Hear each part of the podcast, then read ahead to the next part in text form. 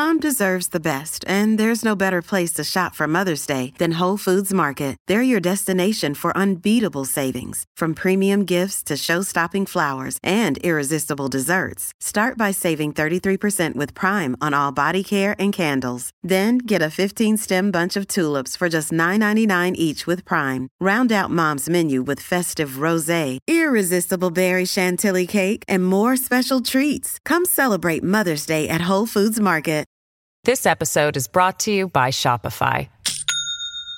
Do you have a point of sale system you can trust, or is it a real POS? You need Shopify for retail. From accepting payments to managing inventory, Shopify POS has everything you need to sell in person.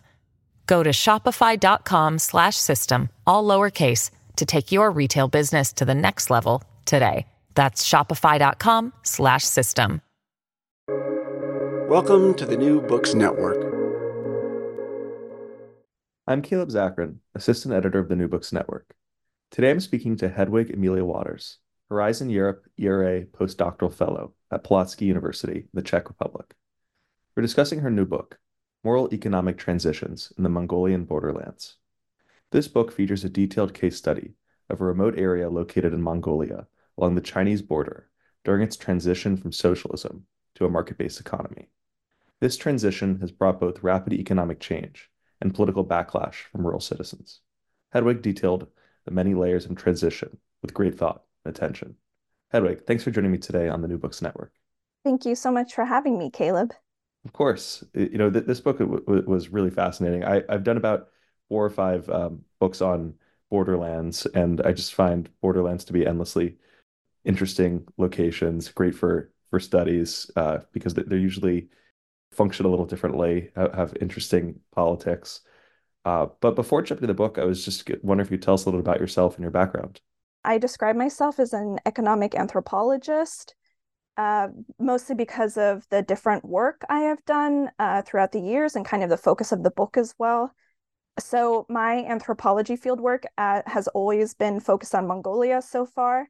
Um, I first went to Mongolia in 2006 as an undergraduate study abroad student and i went there to live with you know you know wanted an adventure. So i went and lived with nomadic pastoral herders on in the taiga region of northern mongolia in siberia. And um, you know i loved it. And so it started a long-term relationship with the country that's now been almost 17 years. So i've gone back every few years um, through the last decade or more and um, doing different projects. And uh, to just explain why I call myself an economic anthropologist or what I focus on. Um, so Mongolia, and we we're going to get into that too, but it was a socialist republic up until 1991, at which point it started the transition, quote unquote, to a market democracy. And I say transition also because in Mongolian people call it a transition. Um, so that's what I'm referring to when I use that term. And um, all of my fieldwork throughout the last decade or more has been focused on how different concepts of like Mongolian, so first of all, Mongolian struggles to create this um, market economy, but also like how Mongolian concepts of culture, uh, morality, historical cosmologies, interactions with the land, also gender ideas, how all these things um, have engaged with this shift to a market economy. So I guess because of that, my research has always been on this nexus of political economy and cultural like exemplars or ideas. Um, that's why I use that term. So for this particular book, was there a, a moment when the idea first came to you or an experience that you had uh, where the where the book started to crystallize? The way that came about is when I did my I did my PhD at University College London at UCL in the Department of Anthropology between 2014 and 2019. And at the time I was in this big EU funded anthropology project project. So it was like many people and I was a PhD student in it. And um, so the book kind of emerged from that project. And so the background of that project is that so, Mongolia, as I mentioned in my experience moving there and living in the Taiga region, um, is a country that's often well known internationally as having a lot of pastoral herders. So pastoral herders being people who live and move around with their animals and live off of them. So in Mongolia, still like 10% of the population are herders. Um, so 300,000 people. And um, at the same time, though, in Mon- uh, in 2011, so in the 20 in the early 2000s, um, vast amounts of mineral resources were discovered in Mongolia. And so in 2011, Mongolia had the fastest growing economy in the world. Kind of, it was like a rush, a mineral rush or on the country. So um, the project that I was in was about this kind of contrast of like the stark contrast of like the herder who overnight gets like thrust into this like hyper globalized, financialized mineral economy. And so the project's focus was to look at how different people all around the country have like adapted or changed or like how it like alters their lives. So my as a PhD student, I was encouraged to go just as far away as possible. So I moved. So as I when I started my PhD field work, I went in 2015 to the area that I talk about in the book that I call Magtaal. So we'll talk about that in a second. But I lived um, with a family in Magtaal um, for on and off um, for over two years, and I did my field work with them. And so again like the project's focus was to see how like all sorts of people were being affected by this like abstract mineral financialized economy. And so um, i was living in this small town and kind of was focused on that. Like how is how are these different phenomena from the city or from like a global perspective now percolating down or affecting local people here in this remote area. So um, yeah and then as part of that project then ultimately the book emerged which is why it was published with ucl press.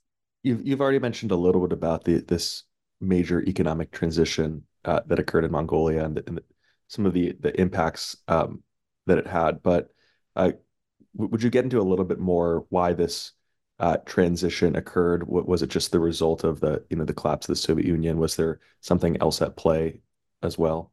I mean, yeah, I mean, several things, but of course, the largest factor was the collapse of the Soviet Union.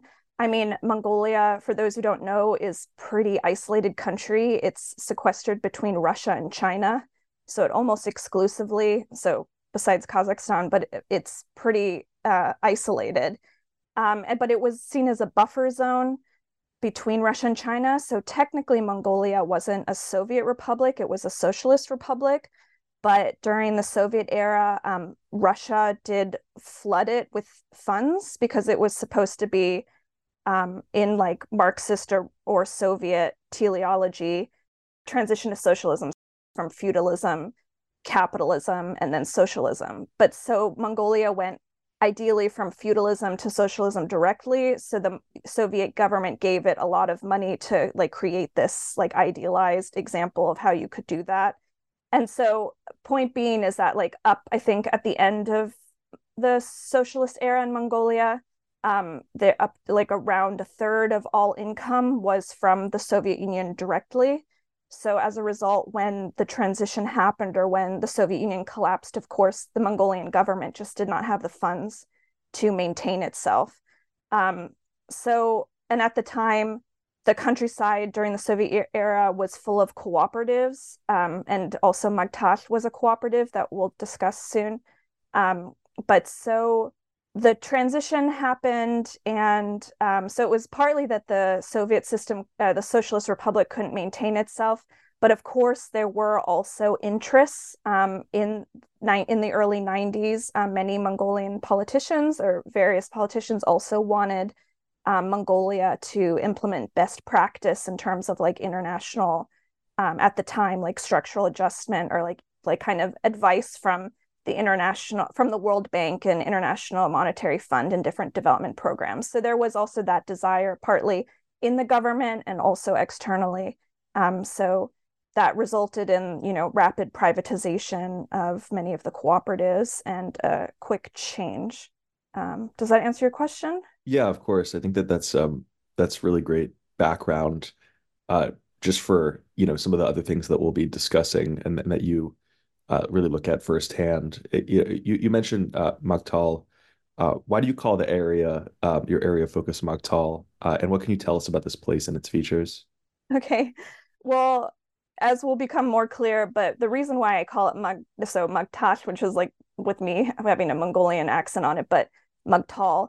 Um, the reason I call it that or gave it this name is, you know, as anthropologists, it's very important that when people talk to us, they feel comfortable. Um, so a lot of activity that I encountered, um, but that people were doing in their everyday lives was technically illegal or informal. And so, in order for people to speak openly to me and feel comfortable, I had to guarantee that it would be everything would be anonymized. So I chose this term um, for the the place. So Magtaal itself in Mongolian means like a like a hymn of praise, and it's the I chose this term also because it's the furthest eastern region um, in Mongolia. So Mongolia itself looks like a so like a kind of like a shape of like an American football and it's like on the eastern end of it, like the eastern tip. And so I thought like a like a hymn of praise to the sun or something. That's the way I was thinking about it when I gave it this term. Um, but I've talked to many Mongolians since then who like it, so I think it seems to be pretty applicable.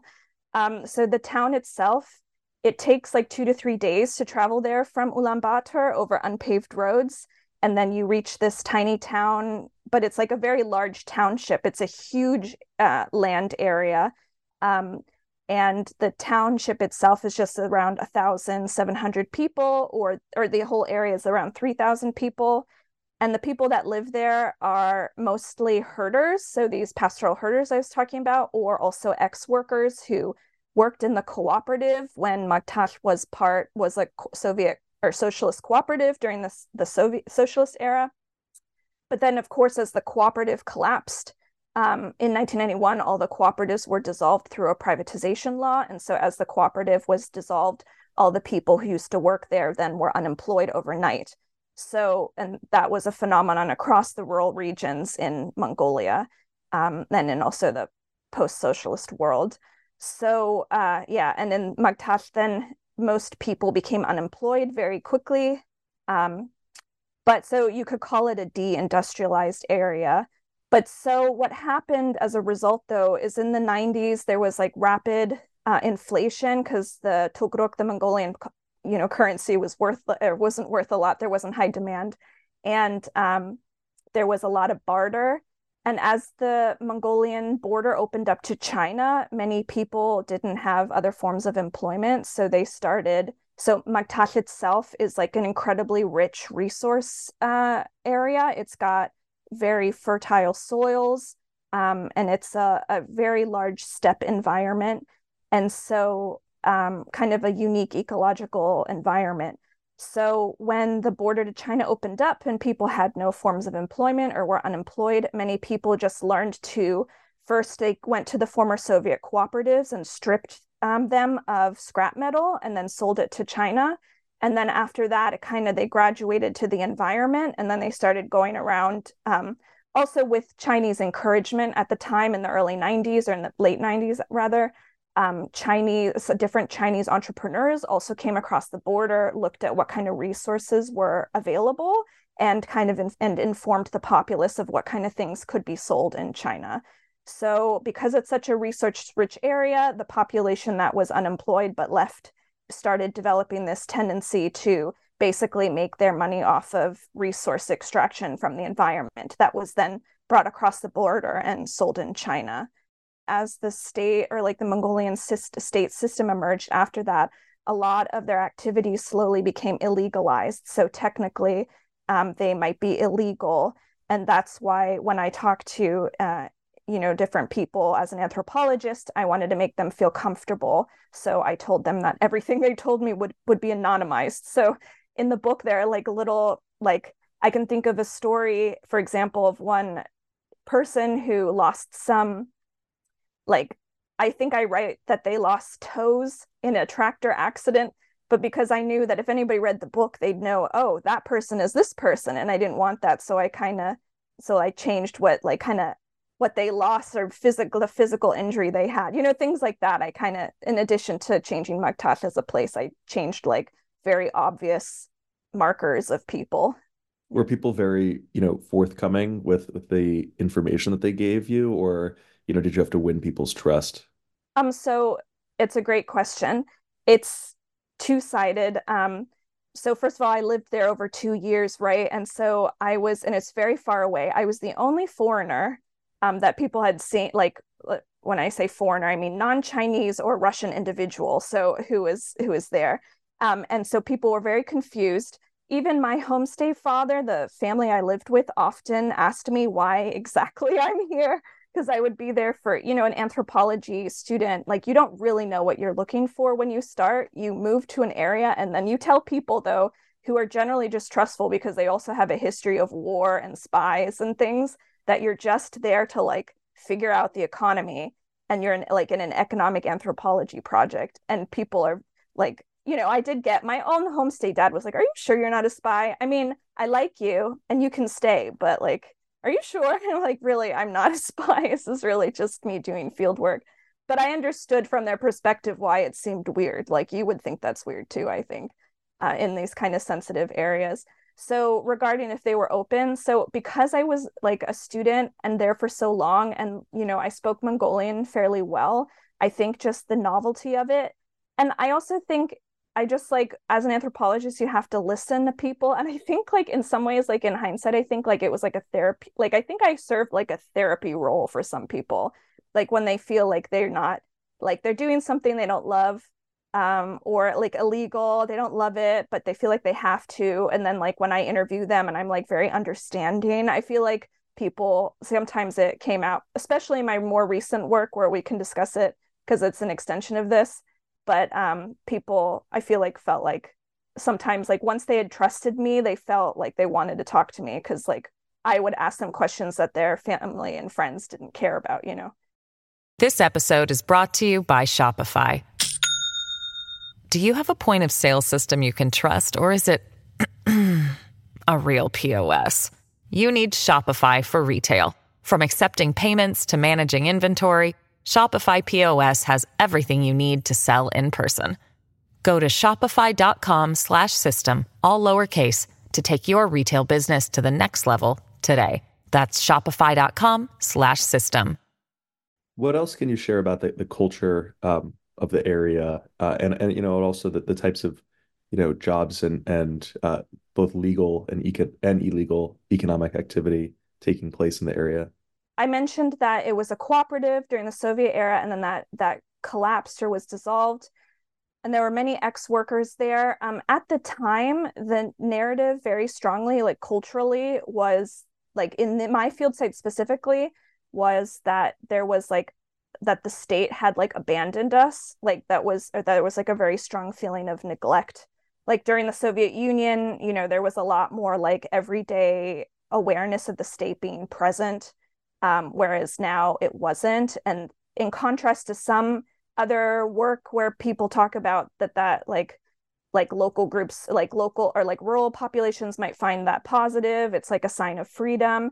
In Magtaal, it was people were angry about it, and so um, so there's like a very strong feeling of like anger at being neglected and people having to do like on, new forms of entrepreneurial like like i mentioned resource extraction to make ends meet not because they loved it but because there was no other like option.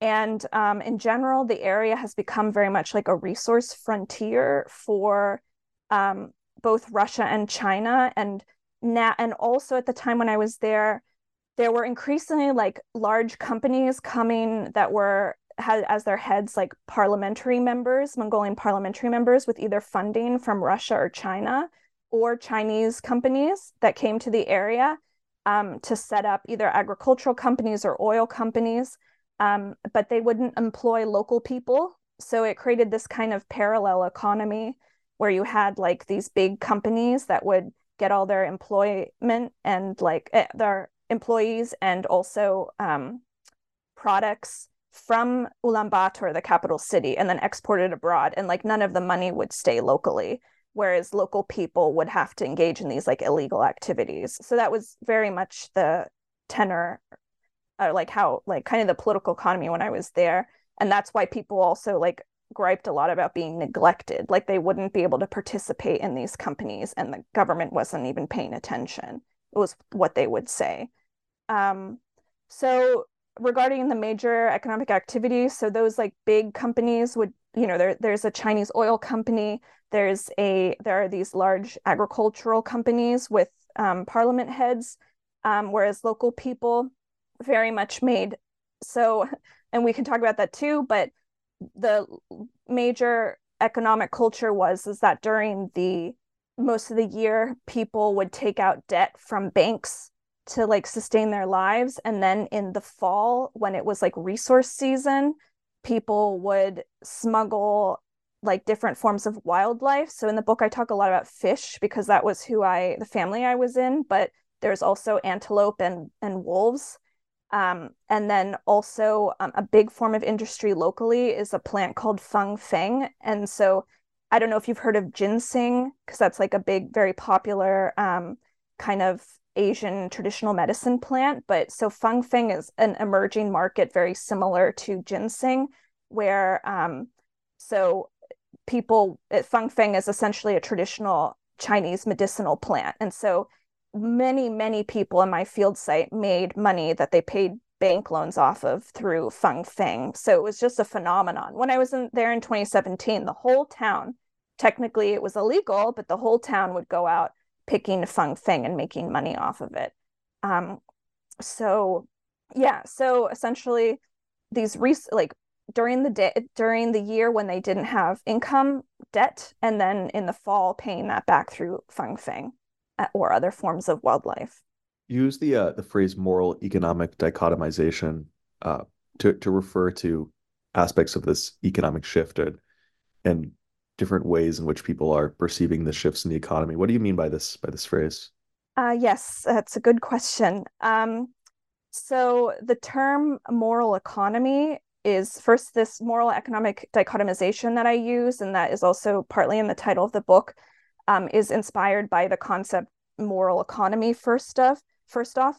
Um, the term moral economy is used a lot in social sciences um, and anthropology sociology and other social sciences to describe economic behavior that is not driven by rational choice so in of course like western economics um, or economic theory a lot it's often depicted that people make decisions based on rationality and self-interest um, or economic profit. But uh, moral economy is often used uh, in social sciences to depict examples where people are driven um, to make economic choices based on morality, religion, and other forms of value. And so, an example being like that people like Christmas buy a bunch of, you know, don't aren't necessarily driven by economic self interest, but they are driven by morality or like different self forms of morality or religion to participate in economic enterprise. So you could write a moral economy of Christmas, for example, book if you if you were so inclined. Um, but so that's how it's generally used, and so um, so in the book. I use this term because a lot of people, or like I, I use the term moral economic dichotomization um, specifically because I encountered a lot of people who were it, you know, like I mentioned, they were engaged in activity, but a lot of the activities, like this extraction, was con- many people felt uncomfortable with this situation because of historical ideas of morality. So, what I mean is that during socialism, for example, the idea of profiteering off of other people, like make like being a money lender and making money off of the interest of somebody else's lives, um, livelihood, would have been deemed immoral. And then also during like according to mongolian historical ideas of shamanism and buddhism digging the land like with feng feng extraction or other forms of wildlife extraction would have been deemed immoral so as a result of that um, many people were now in Magtaal were now dependent on these forms of enterprise but did not love it and so i found that often when i would then ask them how they talked about it or how they justified this they would create these frameworks that I call moral economic dichotomization. And to give an, a specific example is like from like a Western context, is that if, for example, in like Christian inspired concepts of morality, a loan, if you get debt, for example, from a bank, and you use it to spend on your family or to go to school or to um, you know to to to reach some goal in your life people tend to think of that as like morally okay. But if you took debt out and you you wasted the money and you just like went on a shopping spree often people would say that debt is this kind of debt is immoral or not not ideal so just as an example uh, like as an example of that when i asked people in Magtaal about if they liked extraction if they liked being you know the forms of money lending or the, and their dependence on it often people created frameworks where they would say oh it's okay if i'm doing it in this way. You know I, being dependent on a money lender is okay if they're helping me in a time of need but you know i call them they're an extractor if they are getting too much interest off of me they'll they as it's called a user.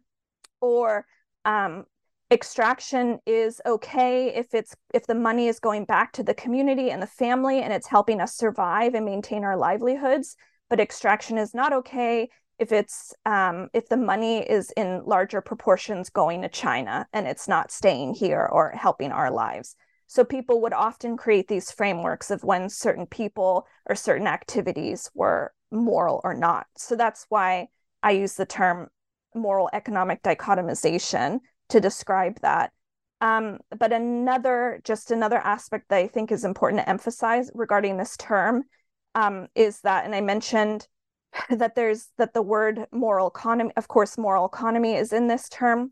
So the reason I also chose this as like a compound moral economy is because it's when people use these dichotomizations, it's often indicative of a moment where that person themselves is seeing moral and economic as two different frameworks that they of society that they have to measure to have to balance against.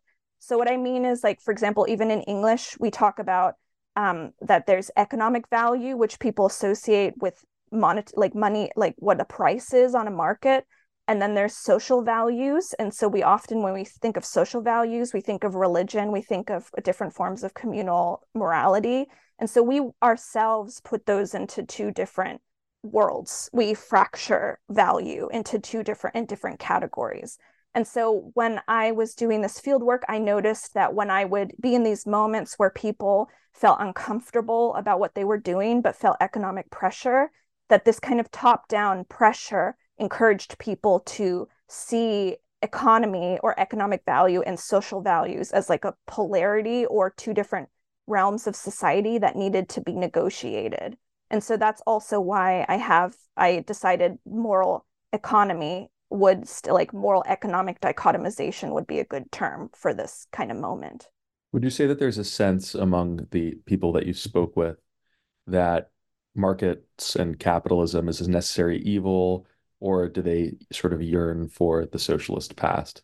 You know, I've been going to Mongolia for 17 years, and I feel like you can see a lot of shifts with that. But with like in these like kind of more rural places, a very common trope I encountered was like the kind of 50 to 60 year old individual who was the last generation of cap of like socialism who very much wished they went could go back so it's like a very common phenomenon also i think throughout the post-socialist world is a lot in these rural regions um, the uh, like kind of people who worked for these cooperatives and believed in it and who now wish they could go back. Um, regarding cap uh, regarding capitalism yeah i mean the general yes. So at that time very much so that the the feeling was like this is just this is the way the world is now and we have to figure out the best way to negotiate it um, so that it's a nece- necessary evil yeah i do think that you could describe it that way it's really fascinating how significant the banking system is in people's day-to-day lives you know how they depend on on loans uh, does does banking you know function differently there um, than it might in the West? What are you know what what are the banks there? How do they operate primarily? Does banking function differently? I mean, I think that's part of the pride of banking industry that it doesn't, right? That's part of their modus operandi is that they go around the world and they implement similar like systems and narratives and concepts. Um, but so how banking functions in this rural field site where I was, um, you know, in the early 2000s, uh, a, uh, um, a bank um, started tra- like moving out into rural regions, uh, a commercial bank went out more into rural regions of Mongolia. And, you know, with the intention, of course, of like helping rural people who might need a loan um, to create new forms of enterprise. And that was very much encouraged. So, um, and so starting in the 2000s and 2010s increasingly banks moved to rural areas and you know the un this like cliche term banking the unbanked but that was some that was very much a goal at that time and it did work. I mean rural mongolians actively engaged in banking options. Um, one thing the only thing well i mean there are some differences of course. I mean the most obvious one being is that of course herders themselves pastoral herders um, would like to have loans, but their only form of collateral is, of course, their herds. So there are some very innovative um, banking tech, um, like loan systems of, for example, using a herd as like a, as a form of collateral. Those tend to be very short-term loans because of the risk that banks associate with the having a herd as your collateral form. But still, um, that exists. Um, but I think for the basic tenets of it is similar. You have a collateral form. Um, you can take out a loan. Um, in uh, you have a salary a contract, and you can take out a loan. Um, but with the rural region specifically where I was, but I think this is common in many areas. So in the 20s, uh, 20 like mid 2000s and and towards the 2010s, um, more it was very like more and more the government also subsidized loans as like a development form so that for example rural people again banking the unbanked could also have loans to create new forms of enterprise. But when you're a rural when you're very rural and you're in like mongolia and you don't have very many people to sell something to because you know there's only like this township for example is only 1700 people many people took out banks but many but weren't able to really pay them uh, many people took out loans but weren't really able to pay them back because there's only so many bakers a town can have right? So as a result of that um, just it became very common in mongolia and in Magtaal specifically to t- take out a loan and to take out another loan and to use that money to pay off the first loan. And so some of the in Magtaal, but also in Mongolia, this is a common phenomenon, is that there's just like very messy loan networks where people are taking money out from one loan and paying another loan. And so everybody's and also friend and family groups help each other. So if I need to pay back money, then my dad can take out a loan, give me that money, and I use it to pay the interest. And so it just became this form of chronic indebtedness where everyone had multiple loans and they were just kind of moving money back and forth in order to pay off each other's loans, it, resulting in this kind of chronic indebtedness where, but nobody is really able to free themselves of the loan. Yeah, it sounds uh, like uh, maybe something that yeah, that seemed like it, it, it, was very likely to happen in a place where yeah. people weren't uh, weren't used to taking loans out. Sure, it's also based on the idea that I mean, one thing is of course the credit system itself in Mongolia. I don't even know if there you have such thing as a credit score. So, and also everything is credit itself is based on the idea that you have the technology to monitor it, monitor it. And if you are in an area where just the technology for these things doesn't exist, then you can't monitor it, and so it has no value. Um, but another thing that really the contrast with Mongolia and compared to other places is that the idea alone is based on a concept of an individual's morality. So that an individual takes out a loan and it's their own like ability to pay it back and it's like like a responsibility they carry. And when you live in a place where people live in really tight friend and family groups, those loans often took on the burden of the whole family. And so you never had just one person trying to pay it back and so that's really what resulted is that these kind of there's like with a lot of this there's like a clash between the individualistic ideas and a lot of these like new market forms or forms of law even that got in, that brought that were arrived in Mongolia with the clash of yeah they, they clashed often with like local narratives of families like groups helping each other like being very close um, or everybody knowing each other in a township. Um, yeah so In what ways is is Magtat uh, both an example of many places? Uh, pardon my pronunciation. no uh, worries. Uh, in, in what ways is, is it both an example of many places in a state of economic transition? Uh, and in what ways is Magtach uh, an exception?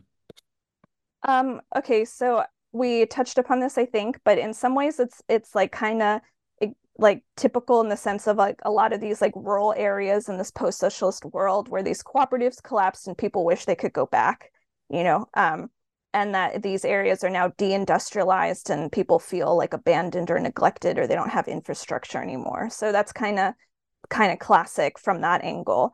Um, it's also from the viewpoint of like a development, a developing country developing, becoming part of the international global market system.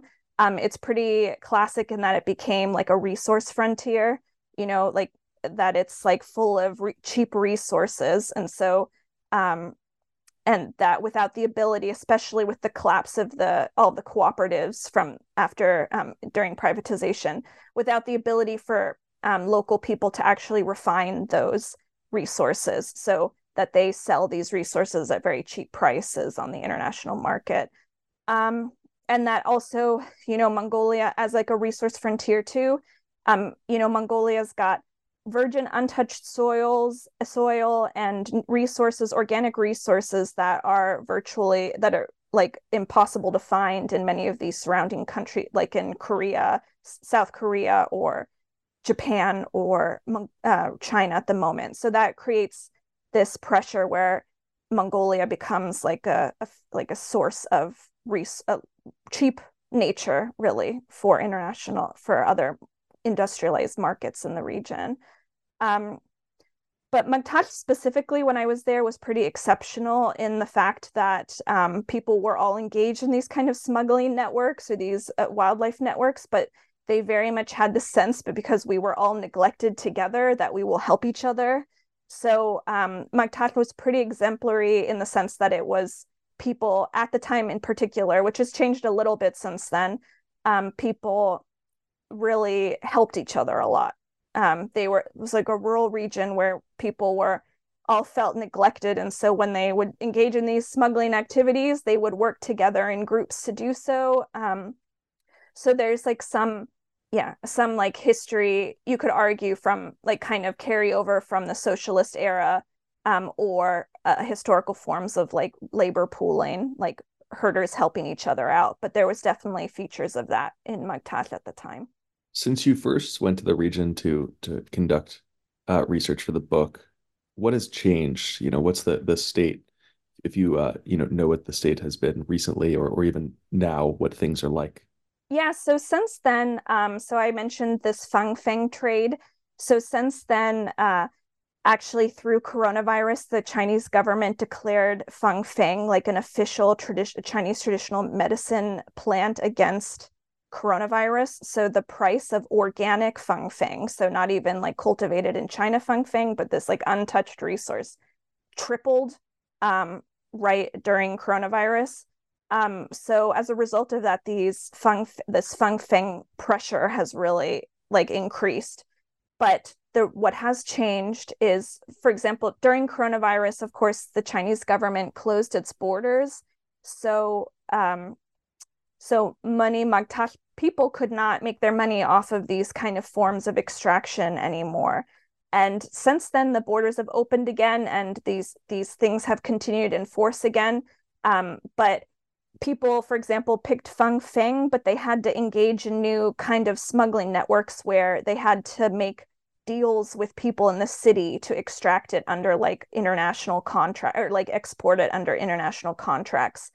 And in addition to that, Fang Feng as like a plant that people can openly pick, the like illegalization has gotten harder or harsher now. So the penalty if you are caught.